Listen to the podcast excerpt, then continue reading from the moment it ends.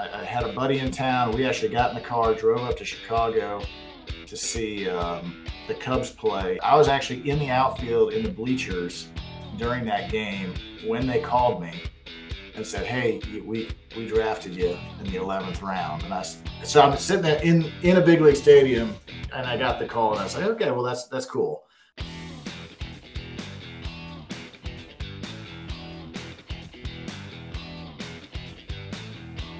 Hey, hey, welcome back to the bullpen sessions. I am excited for this episode because anytime I get to talk to a former pro baseball player, especially a pitcher, I'm in my element. So I'm excited today to be introducing Tom Mastny.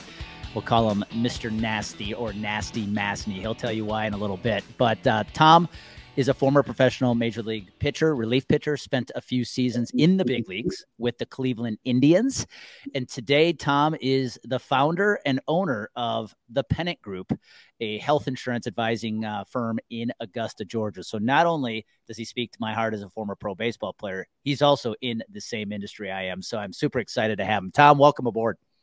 Thank you, Andy. Appreciate the opportunity to uh, get to talk to you. You bet, man. Um, I am going to actually actually question out of the gate because I always tell people where you're from. You actually have an interesting story. You were not born in the United States. Is that true? Yeah, it's true. It is true. It's uh, I am the only. This is a little trivia question for you, right? Little only Indonesian-born uh, Major League Baseball player in the history of the game. So, what's the backstory uh, on that? Yeah, I wish it was more exciting, right? Um, but you know, my dad at the time was a um, controller for an oil company. Um, he took an overseas assignment.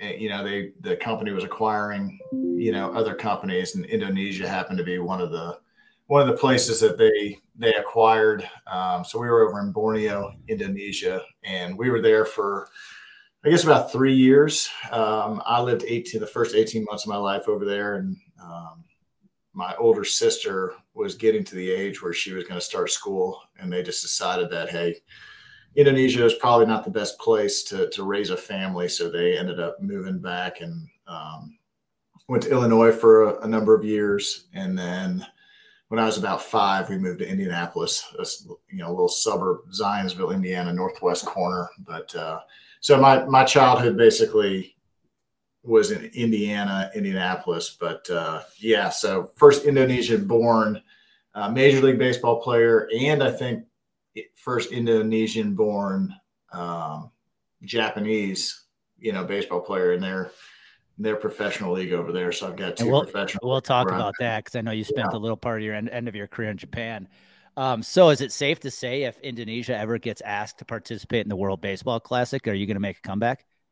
Uh, absolutely. I mean, I think I still got it. I mean, if, if they're if they need a uh, six six out of shape, two hundred and seventy pound person that's throwing 75 miles an hour, I'm your man. that's awesome. Well, it's funny you bring up uh, Zionsville being like a suburb of Indianapolis. My nephew right now is in the midst of high school travel ball, right, uh, during the summers. And I know, I forget what suburb it is in Indianapolis, but there is a baseball complex there now that is massive. Like the number of yeah. fields there blows me away. And they, I know they play there two, three times every summer, but it's Indianapolis is definitely a baseball town. I know Indiana's yeah. known for basketball, but it's definitely a baseball town. Well, you know, you're a guy, you're the kind of guy I don't like, Tom, because you know, you were given the the the gift of height at six six. Um, being a five nine pitcher, I always envied guys like you. But when you were growing up in Zionsville, because at the end of the day, in my research on Zionsville, it's not a huge town. Um, what was it like playing high school baseball in a smaller town where I'm going to guess, and maybe I'm wrong, but I'm going to guess that you were probably this one of the standout athletes. What was that like when you are, you know, literally standing out by height and talent, growing up in a smaller town, playing for a high school like that? Yeah, I think it was. You know, I was I was by far a, a late developer, right? So I was not your star athlete in little league. I was not your star even through high school. It was probably junior senior year of high school is when I actually started to hit my growth spurt. I was I was five five as a freshman. Um, you know, started growing my junior year. Uh, I think I hit six foot my junior year, and then by the time I graduated, I was six four. And then after my freshman year of college is when I stopped. So I was a late late bloomer, um, which was probably good for my baseball career because I didn't I didn't get to pitch a ton. Um, I, I, I had some bullets left in the arm by the time I got to college. So, you know, I graduated. I was throwing 82, 82 to 86 miles an hour, um, and just slowly increased you know, through my freshman and sophomore year. But it really wasn't until my junior year of college where I figured figured out how to pitch and um, play the game. But you know, in a small town, we were a you know Indianapolis is known for basketball, so basketball was the number one sport. But football at our school, we were a football powerhouse. Baseball kind of took a back seat. Um, you know, so I was I, I put up good numbers, but I was overlooked by most of the main mainstream colleges. Um, you know, so it was kind of one of those self promotion things that I had to do. I don't know, you know, we played around the same time. So recruiting back then was a lot different than it was today. I remember sending off VHS tapes to to colleges and uh, you know having to go down to the the winter camps and and self promote. So you know I really had three three choices out of high school um, outside of the small i knew i wanted to go division one just because that's I, I, knew i was good enough um, but i wasn't um, i wasn't so ego driven where i needed to go to a big division one school. Um, i had an opportunity at butler university which is in indianapolis um, and i had a special walk-on status at Ole Miss um, and then everything else was small but then I somehow lucked into falling on Furman's graces. So I self promoted myself to Furman just because I had a connection through my pitching coach. And uh, their head coach actually grew up in Indiana. So he came up to, to visit and uh, we just hit it off. And they actually offered me the best scholarship. Um, and I had an opportunity to contribute my freshman year, which I think is what what contributed to my growth is actually getting to play and develop and, and learn the game from an early early standpoint my freshman year. There's so many symmetries in our career. Um, i have to ask you though being that you know by the time you finished high school you were six four were you were you also a football and basketball player? No i, I played you know so growing up i played uh, i played every sport not well. I mean, I was competitive, yeah. but uh, my two sports were actually soccer and baseball. Oh, so, wow. okay. Um, opposite seasons. So, you know, mm-hmm. soccer in the it, in Indiana, soccer was a fall sport. Mm-hmm. Um, here in Georgia, for some reason, it's spring. But uh, so I would play soccer in the fall and then dabble in basketball. Um, you know, I, I gave up on basketball in seventh grade when I was short and fat and sat the bench. But uh, so soccer in the fall, baseball in the spring. Um, I guess really just a way to stay in shape. But soccer was actually my first love. So I played soccer oh, wow. up through my sophomore year of high school. Was um, Olympic development program as a kid. So I mean, I was I was competitive at soccer, but blew my blew my ankle out, broke my ankle, and tore my hamstring in the same year. And uh, I said enough is enough. And then my senior year, of course, I started hitting a growth spurt. So the soccer team wanted me to be their goalie. The basketball team wanted me to come out and play. And at that point, I was I was dead set on baseball and uh, had some scholarship opportunities and didn't want to didn't want to risk it. Well, first you grew a foot in high school. Like that's unbelievable. Um, that blows me away that you had that much that much of a growth spurt. But you know, I, I, laugh when I was in seventh grade. I tell people I was the only kid that made the A team in basketball with B cups. I, I, I was a chubby kid as well. Um, but you know, you talk about the recruiting. I wanted to bring this up for a second. Recruiting back then, 25 years ago, was very different in the Midwest and Great Lakes, right? I was just talking about this with my dad. He's a longtime high school baseball coach. Back then, being a player, being an athlete in Wisconsin, it was a big deal if a kid got recruited to Minnesota or a school right. in the Big Ten. Like that was a big deal out of Wisconsin. Nowadays, every kid, my dad lists off these kids at these high schools that, you know, this kid's going somewhere in the SEC, this kid's going somewhere in the ACC. And I think this travel ball has completely changed the dynamic. And I also believe it's absolutely killing Big Ten programs because they can't recruit anybody anymore because they're all going to Southern schools. Right. Yeah. Um, so you're at Furman. So you get you go down to Furman in uh, Greenville, South Carolina, and I know you you played with uh, Common Connection, Dom Franchini. Yeah. Um, you talked about your junior year you learned how to pitch. I want to i want to focus on this for a second because there's usually that moment for athletes when it clicks. And you talked about in ju- uh, your junior year you learned how to pitch. I too got a chance to pitch my freshman year which i think helped. But what do you when you say i learned how to become a better pitcher talk about that for a second. Yeah so you know I had 400 uh, over 400 innings my collegiate career. So I mean, I got almost 100 innings my freshman year. So it was it wasn't a workload learning to pitch. It was a learning. It was more learning to compete and learning to control my emotions. Um, you know, after my sophomore year, I went and played in the Coastal Plains League, um, which played in Wilson, North Carolina, um, and had an outstanding year. I mean, I you know, led the league in ERA, most wins. Um, you know, was starting to get looked at by a lot of um, pro teams. You know, they were like, okay, so after my sophomore year, going into junior year, going to be draft eligible. Um, I was starting to to pique the interest of these teams. So my, I thought that I was, you know, the next coming at that point even though in realization I went to Furman University, I threw 86 to, to 90 miles an hour. I wasn't the next thing, but my ego kind of got in the way. So my junior year was absolutely terrible, but I learned a lot from that. Of, you know, I learned to compete with what I had and that, you know, I'm going to fail, but if I keep putting in the hard work, eventually it's going to pay off. So, you know, my junior year really taught me a lot of self growth where it was, you know, I had high expectations and I didn't meet those expectations. So it was how do I adjust from that to if my dream is to play professional baseball, what it was, I was going to have to step it up and have a lot better senior year um, in order to get that opportunity. So I say it, it taught me how to pitch. It taught me how to pitch with dealing with failure. I love that because if you look, if you go back and you look at your junior year and compare it to your senior year, I talk about, you know, it's the work you're putting in when no one's watching. Would right. you say there was definitely a difference between the work you put in off the field between your junior and senior year that led to the very different results? Yeah, it was the focus, right? Yeah. It was, it was, um, in a, in a, in a, and I said two things. Like one is I went to Furman University, which is a small liberal arts school, 2,600 students everybody knows everybody. So you can't get away with much, right? So academically, it kicked my butt. My fr- freshman year, I had to figure out how to actually be a student athlete.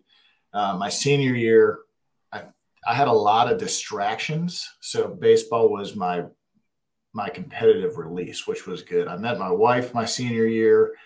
Um, I overloaded in classes, so I took an extra class every semester, and then I had to, you know, be a student athlete on top of that. So I was so busy that I hadn't have enough time to get in trouble off the field. Um, the other thing that I did, I made a post on LinkedIn about having a mentor. Um, it was interesting. I had a different pitching coach all four years at Furman. So my first year was Tommy John, the Tommy John. Um, his son was a, a, senior when I was there, so Tommy would come down from Charlotte and basically help us. Um, so he taught us a lot about about pitching in general and just how to you know be a student athlete. Then I had a different one my sophomore year and a different one my junior year, and then my senior year uh, we had a pitching coach that was actually an outfielder, and our my head coach came to me and said, "Hey, I want you to be basically the pitching coach." So he put a lot of responsibility on me, which made me work harder because I had to lead through example now. So, you know, if if we wanted the pitching staffs to succeed, I had to be that leader and kind of mold the group and lead by example, which the combination of all of that together made me have a year where I didn't really realize what I was doing as I was doing it because I was just trying to set the example for everybody else. I love that. That was a bold move by the head coach, you know, to put a, an active college player in as quasi pitching coach. Wow. Well, and for you, I know it paid off. That that's interesting because, you know, you look at your senior year again. I'm I'm making notes on what I what I researched. You know, you were the 2003 Southern Conference Pitcher of the Year. I believe you had some All American status as well that year. You know, on different different lists and stuff like that. So, do you believe just a quick answer to this question. The fact he put you in that leadership role, did that have a positive impact on those statistical results you had that year? Because I think you went, what, 11 and 2, 12 and 2, something like that on the mound? Yeah, it's, you know, I had a, I think I actually had a 109 ERA in like, which is unheard of, by the way, in college baseball with metal bats. That's unheard of. Yeah, it, it was one of those. I I didn't know what I was doing in the moment because i was it was my role was to set the example every Friday night for what we were going to do, and I would just take it and and run with it and and do it. So I knew I was having a good year, but my goal was to get drafted, and the only that was my focus is go out compete as as hard as I can. Don't worry about the results, but just show kind of my bulldog mentality, and everything else will pay off. Um, and luckily, it did for me. That's awesome, man. Well, that's kudos to you as a kid. You know, what, what were you probably 21 years old, 20, 21 years old yeah. to be put in that responsibility to basically run the pitching staff. Um, that's impressive. Not only to be able to run the staff, but then have the season you had, which, by the way, led to you. Not only are you in the Furman Hall of Fame, yep. You got drafted that year in the 11th round by the Blue Jays. Yep. Talk to us quickly about what was it like when you got the call? What was that? You probably remember the moment. What was it like when you got the call that from the Blue Jays saying, "Hey Tom, we'd like to draft you"? So it was such a surreal experience, right? Like I knew I was going to get drafted, but you, where and you've gone through this, where you're going to get drafted is just a, you know, you just you don't really know. So I leading up to it, I'd heard second to, to sixth round.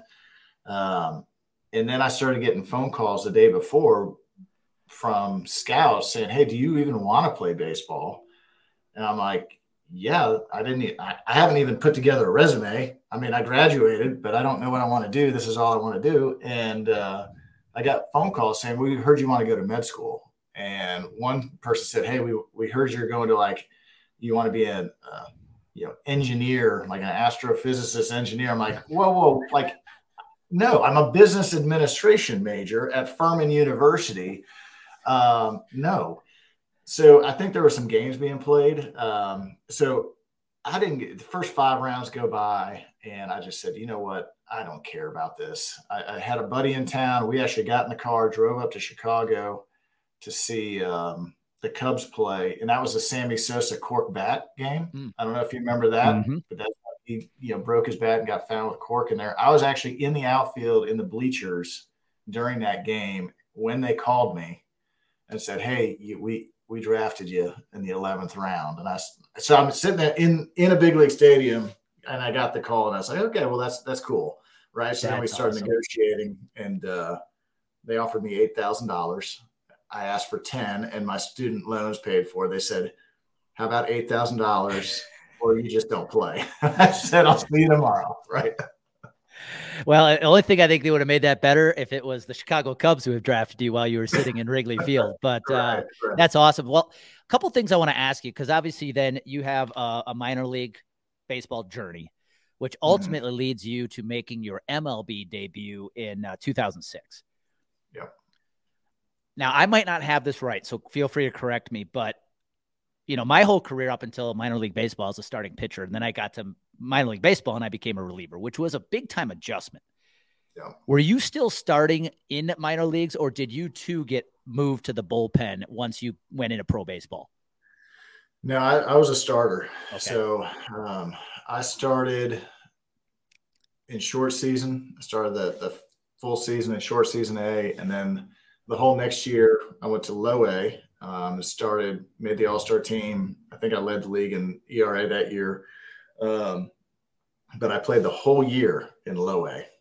And, and, you know, so in my mind, I was like, I'm leading the league in every statistical category. Why am I still in low A? Right. Um, but again, senior, senior sign, no money given to me.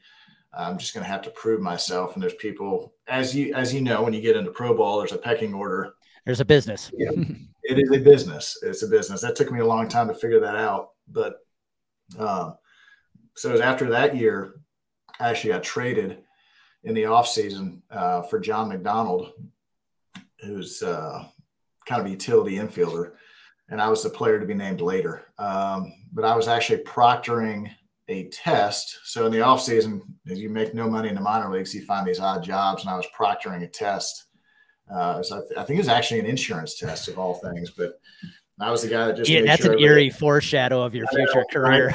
but I got the call from our uh, the GM uh, or the player development of the Blue Jays, and he says, "Hey, thank you for everything." I thought I was getting released. I was like, "This is ridiculous." And he said, "Thank you for everything. You've been traded." You'll get a phone call from the Indians. And that was it. That was the, the whole call. So I'm sitting there proctoring a test, don't know anything. And uh, three hours later, the Indians called me and kind of told me what was going on. So, um, but long story, I'll wrap it up. Is a uh, I started the next year in high A, but they came to us. They had traded for another another starter, and they didn't know what they wanted. Um, two of us to do. So they put both of us in the bullpen and we would alternate starts. So he would get a start, then I would get a start the next week.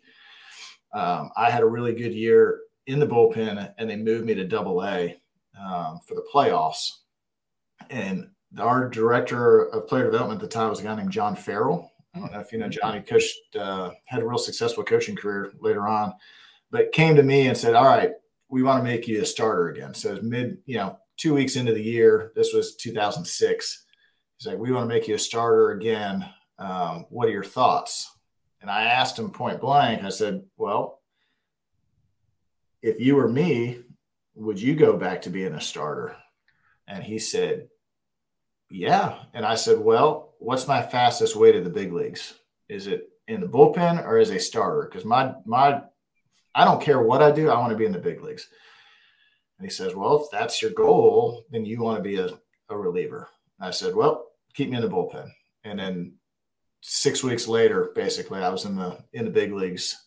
Um, so you know, I kind of and it's just been a testament of what I've I've done. I, I just like to take things in my own hands, and maybe it's a control freak in me, but it's really you control your own destiny, and you know what uh, you have to accomplish as long as you know where the guidelines are, then you can go ahead and do it. No, that's cool to hear, man. Because I'll be honest, as someone who did not take control of their own destiny in pro baseball, that's uh, it's it's uh, uh cool to hear that you said, nope, this is the route I want to go because I know what my future is.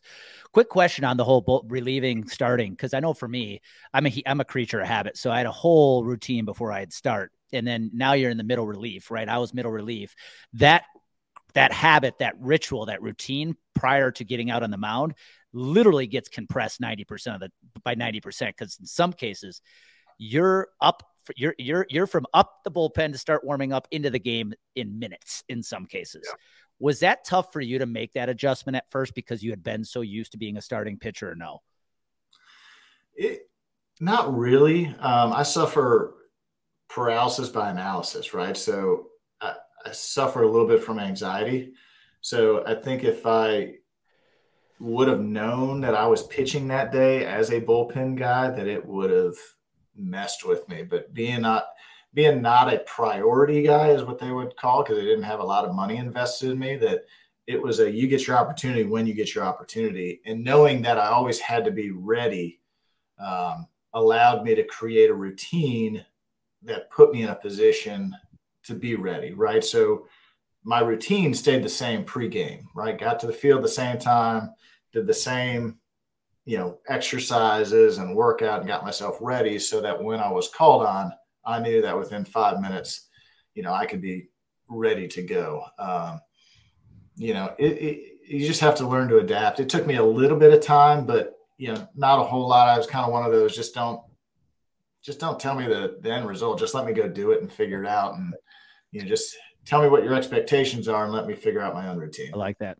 Um, so you got called up. Did you get called up to the big leagues from Double A? No, I actually okay. um, six weeks in Triple A. Okay. Or yes, maybe two two weeks or three weeks in Double A, six weeks in Triple A, and then. What was that like getting the call, getting the notice that hey, you're going up, you're going up to the Indians? You know, it's funny. Is I, I was I was super pumped. I didn't see it coming. I knew I was having a good year. I mean, I guess oblivious, but uh, was having a good year, and everybody was you know saying that I should get an opportunity. But I wasn't a 40 man guy. So it was like they had to make room on the 40 man and, and call me up. Um, but I remember we were in Buffalo. Torey Lovullo was the, the manager at the time. Scott Radinsky was the pitching coach. Um, they called me in after after the game and basically told me that I was going up the next day. And uh, yeah, I immediately call my wife. She doesn't answer. Right. she's studying. She's studying for the bar, so she's not in any. She. You just. I love her to death. Seventeen years, but the studying for the bar was the worst time of our lives. I mean, it was miserable. Um, but I call her. She doesn't answer. I call my parents. They don't answer. You have nobody to tell. My, I call my agent. He doesn't answer. I'm like, well, this is great. Right? The biggest day of my life. I'm super pumped. Just want to tell somebody, and nobody cares. Right? nobody, nobody answers. But uh, yeah, well, it was, it was a very cool moment. Well, let's talk about this. Before we get to a really cool moment in your career, I want to talk about something you mentioned offline because, again, I, in doing my research uh, behind your your career, it did say that you you uh, had the nickname of Mister Nasty. And you had told a story offline that I'd love you to share about how that nickname came about. And it really happened in your rookie season as you're uh, uh, in 2006. So talk about that for a second. How the heck did Mr. Nasty come about? Yeah, and it's it's funny is that is what people still call me. I guess they when they find out that you know I pitch in the big leagues, they immediately look me up and my Wikipedia page comes up and uh, they call me nasty. And I'm like, listen, that is so far outside of my personality. Like I'm, I'm boring. Uh, you know, I'm clean. You know, it's just, it, it's just, it, it's just weird. But, you think of uh, Mitch Williams, not Tom yeah, yeah. You think of somebody walk in and there's just like clothes strewn everywhere, papers everywhere, or just, you know, haven't brushed your teeth in a week. And it's just, it, I'm just a boring, simple individual. But um, you know, so we were in it was 2006. We were in Tampa, and uh, you know, my wife's sorority sisters. There's probably five or six of them at the game, and you know, it's Tampa. So, like I told you, there's probably ten people at the game, and five or six of them happen to be my wife's sorority sisters. And I've been up maybe maybe a month at the time gotten a handful of innings, maybe 10 innings under my belt. And uh, we're going through a, a, time where we just could not get the last out of a game. Like we just couldn't close close a game. So I'm sitting there in the bullpen, and my wife's sorority sisters are literally right behind the bullpen uh, in the in the stand, holding sign, you know, poster boards. Like we want nasty Mastny, put nasty Mastny in. And I've never been called that. So I don't know who came up with it, but of course they get it on camera, they get it on film, and that's the the series where I think I had my first save and maybe had two more, but it ended up we go back to Cleveland and it's team picture day, and you know I walk out of the out of the bullpen and on the big jumbotron, and Cleveland at the time now all the stadiums have it. But they had like the LED lights that go along the outfield wall and just everywhere. So they had this like video montage saying nasty Mastny and created like this intro of me coming on and just it was just way over the top. And of course, all the guys are laughing, and I'm just like, this is so embarrassing. Like I'm an introvert. I suffer from anxiety. Like just I don't want to be the center of attention. And you guys have just completely made me that. So you know, it it completely doesn't go with my personality, but it's stuck and it's uh you know I, have embraced it a little bit but it's still and, and that's what actually makes it the best nickname because when the people meet you you are anything but nasty so it's, it's that's awesome well you know my stuff my, my stuff was average at best right like i didn't have nasty stuff it's just it just doesn't yeah. fit well but talk about taking taking advantage of an opportunity you, you you said it i love how you said it i was pitching at a time Cleveland could not get a last out. He, they could not get somebody in the game to get the last out. You took you took advantage of that opportunity. It's awesome. Yeah. So I want to fast forward and set up this moment because it's 2007 now. You guys are in the American League Championship Series against Boston. You're in Fenway Park, game two. And I believe the game's tied. You're in the bullpen and the baseball fans listening in are going to geek out about this because I want to set the stage here. You're called into the bottom of the 10th to face Manny Ramirez, David Ortiz, and Mike Lowell. So if you're not a baseball fan, let me just quickly give you a little background. Manny Ramirez, was an all star that year, hit 312 for his career and 555 home runs. Dave, David Ortiz hit 286 for his career, 541 home runs for his career. And Mike Lowell hit 324 that year. And all three of them were in the all star game that year. And here you've got to come in in the bottom of the 10th and continue, extend the game into the 11th inning. What was that moment like? Because you said you're a guy who deals with anxiety. Like, what is that moment like when you're called in, a situation like that? Well, first of all, it was it it happened by default, right? We'd gone through so many pitchers that I was the the next guy up, but you know, it was uh 30 degrees out. It was freezing, so I couldn't feel any of that my extremities. I hadn't pitched in 2 weeks because I was I barely made the playoff roster. But, you know, we were sitting out there and I saw that hey, there were two righties, two righties and a lefty coming up and it was me, Joe Borowski, and Aaron Fultz. The only three guys left in the bullpen. And I knew that Borowski wasn't going to go in because he was our closer. And I knew that Fultz wasn't going to go in because we were there were, you know, two righties coming up. So I said, well, as soon as the phone rang, I knew that it was me. So I just started, well, you know, I, I'm not going to cuss, but it's like uh, a bunch of cuss words went off in my head. And I basically just told the coach, I'm ready. You know, like I didn't even warm up. I said, I'm ready. Let's let's let's go. So um, you know, I I don't really remember warming up. I remember the crowd just being really loud, you know, just getting on me while I was warming up. I don't know where the balls went when I was it was, you know, it was just a really cool, surreal atmosphere that you're running out and it's just noise right? So I tell everybody that I'd rather pitch in front of 60, 70,000 people than the 10 people in Tampa any day of the week because you just can't hear anything. Um, but I just, I just knew that, hey, I got a job to do. Um, can't be too fine because I hadn't pitched in two weeks. So I was like, let's just, let's just let it eat and uh, see what happens. And, you know, luckily, uh, luckily I got out of it. Umpire squeezed me a couple. I've, you know, gone back and watched the video and he was definitely a tight zone. So the balls that I was having to pitch were right down the middle. People are like, oh, you struck them all out. I was like, no, I gave up a missile to the second baseman at our shortstop having to be in a shift, hit him in the chest. And it, Ortiz just being Ortiz wasn't running hard. So we got him out. And then Manny and Lowell just got under it and popped it up but uh, I remember running off the mound. We scored six runs. I looked at Wedge and I said, I'm done, right? Like, I don't have to go back out there. And he's like, You are absolutely done. Like, we're not going to ask you to go back out. and you got the win. Got the win. I got the baseball up there. I mean, it's uh, pretty cool moment. That, that's a, like I said, man, I, I'm impressed being a guy that has admittedly said deals with anxiety in unideal conditions. You're asked to go out and face, you know, two future Hall of Famers for sure. Yeah. Um, and and you you get you know you get them out in order. That that's impressive. I mean, I'm gonna say it. The pair of balls that takes to do that, man, is is unbelievable. Especially when you're just in your second year. Uh, you're probably not even your second full year yet of playing at the big leagues to be able to go out and do that, man. That's that's phenomenal. Um, before I get into some follow up questions, I want to ask you one last thing about the baseball career because at the end you ended up finishing your career in Japan. Yep. You went over and signed a contract with the uh, Yokohama Bay Stars.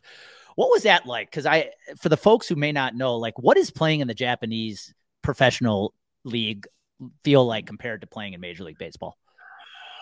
It's it's very similar, um, you know, from an atmosphere standpoint and a quality of baseball. Obviously, they you know they won the WBC this year. Um, the quality of baseball is outstanding over there. Um, you, the difference the difference are the nuances, right? Like the travel over here is better. Um, they take care of the players a little bit better over here. Just you know, five star accommodations over there. You're roughing it just a hair bit, hair more.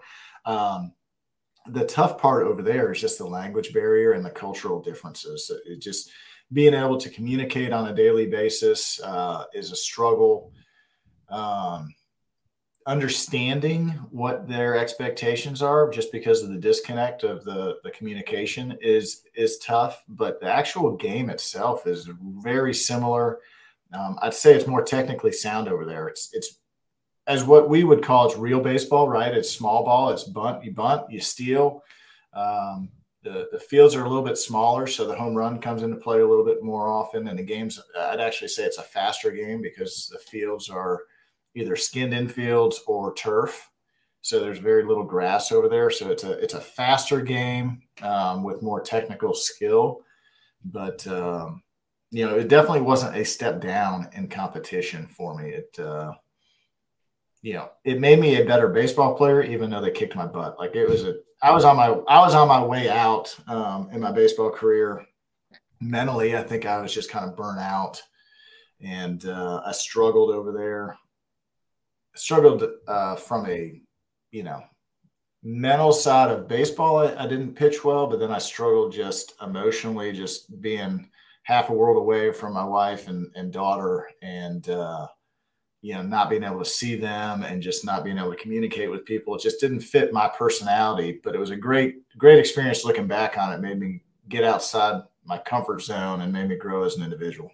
Yeah. Well, you know, wrapping up here, uh, uh, you know, looking fa- fast forwarding now beyond the baseball career, because I won't make you go through your whole business career, but here you are today. You opened the Pennant Group, I think in 2021, uh, yep. with as a health insurance advising firm in Augusta, Georgia. Um, you're fresh off, as you said, the uh, Masters hangover. We're recording this on Monday, April 10th. So, yeah. Um, when you look back at your baseball career and what you're doing today, from you know, from the health insurance advising perspective, I tell people in our industry, you know, you have one of the most important jobs in America because you help keep businesses' doors open. You can help keep somebody out of medical bankruptcy. You know, you can help save somebody's life, quite frankly, if you provide the right kind of coverage, right? I don't I don't think mm-hmm. I don't think enough advisors in our industry understand the magnitude of their job. But when you look at that role, just like the role of a relief pitcher, like when you look back at your baseball career, what what mental aspects of your athletic career do you still deploy today to help you run the Pennant Group? Yeah, I don't know if I've ever uh, looked at it that way. Um, I think uh, the biggest thing for me is to be an extension of their team, right? So, you know, me being a playing baseball and having the team aspect, you know, I look at the consulting side as I'm just a member of their team trying to help them achieve whatever goal they're trying to achieve, right? And and health insurance, employee benefits as a whole have become a top two or three line item on a budgetary expense. So, you know, if our ultimate goal is to retract, attract, and retain these employees, and this is a top line budget line item, how do I help them achieve that their ultimate goal? So, you know, I haven't looked at like the role, the importance of what I do from a um, from a providing of the insurance and how we can potentially save somebody's life or give that give somebody access to medication that they can't afford and and get creative on a cost containment solution but it's really just rolling up my sleeves being a team player and addressing a, a problem and trying to solve it with them uh, from their side of the table so you know i think the the mental aspect of sports is what has been able to allow me to succeed of you know, listen, it's not going to be easy. It's not going to be tough. You know, tell me what the the guidelines are, and then let us figure out how to solve that problem and uh, achieve your ultimate goal. You, you reminded me, uh, my pitching coach in college was a guy named Todd Frohwirth, uh, who also pitched in the major submarine pitcher in the major leagues. And I remember him saying one of the analogy or one of the themes was always as a starting pitcher, give up sticks, don't give up crooked numbers. So if you're going to give up any runs, keep it to one. Keep it to one run yeah. an inning. Don't give up crooked numbers. And I, I, think it's kind of the same way with with what you do as an advisor, right? Like your job is cost is one of the biggest problems in healthcare and health insurance today. It's almost yeah. like your job is to keep it to the sticks. Give up, don't give up the crooked numbers, and you're helping businesses uh, really make sure they're not giving up quote unquote runs. You know that those exceeding right. those costs that are continuing to have a huge impact on their business. And so, you know, I think one of the things too, Tom, is like when I look back when I find myself in pressure moments in business, I always go back like to my pro career, remembering those times I was called into the game second and third with one out. My job was to get out of the jam mm-hmm. and go, okay, what did I what did I do when I was on the mound in that moment? How can I apply that mentality today? And I think that's why athletes, I don't want to say they have an advantage, but this is why they often are successful is because when they're put in those pressure moments, they can go back to those moments on the field when they were in that pressure moment and they had to stand step up, just like you did, especially in the ALCS. Um, and I think that's what helps a lot of those former athletes over, you know, stand out in those critical moments. Yeah, I think it's we also deal with failure, right? Like yep. if you're in sports or you're an athlete in general, you're going to fail, right? Like you're playing a game, you're either going to win or you're going to lose. So you have to learn how to deal with failure. And I think that's part of ultimately what keeps people from succeeding in the big leagues, right? I think 5% of people that get drafted make it to the big leagues and then 5% stay five plus years. I honestly, I didn't make it the five plus years because when I hit failure, I was immature enough. I didn't know how to deal with the, the failure, right? I tried to mentally dig out of it and put too much pressure on myself. So I think knowing how to deal with failure has helped me succeed in business and has helped you succeed in business that listen at the end of the day it's not the end of the world right?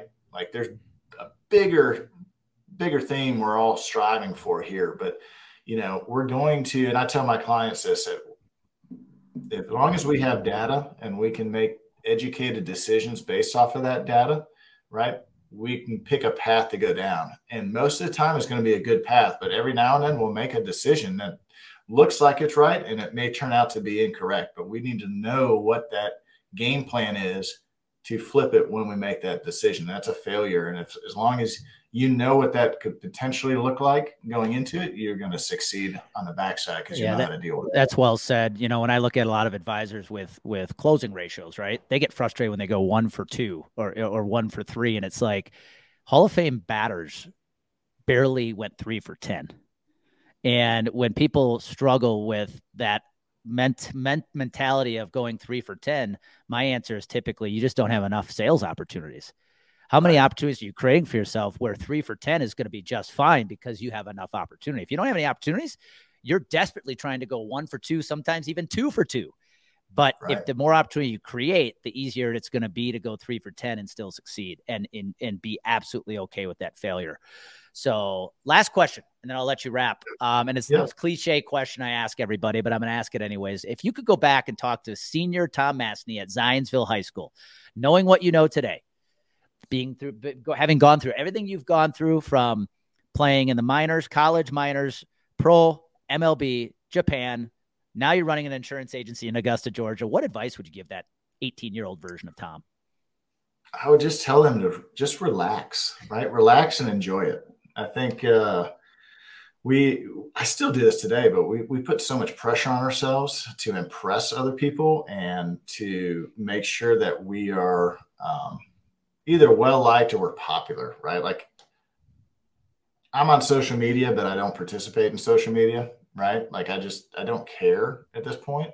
Um, so I think, I think if I could go back, I would just tell myself that it's going to be all right.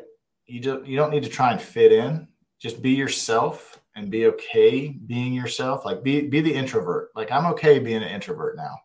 I don't have to. I, I'll you know it's it's it's weird as people sometimes there's meetings and I don't say a word, and then after the word the meeting, people are like, well, you didn't say anything.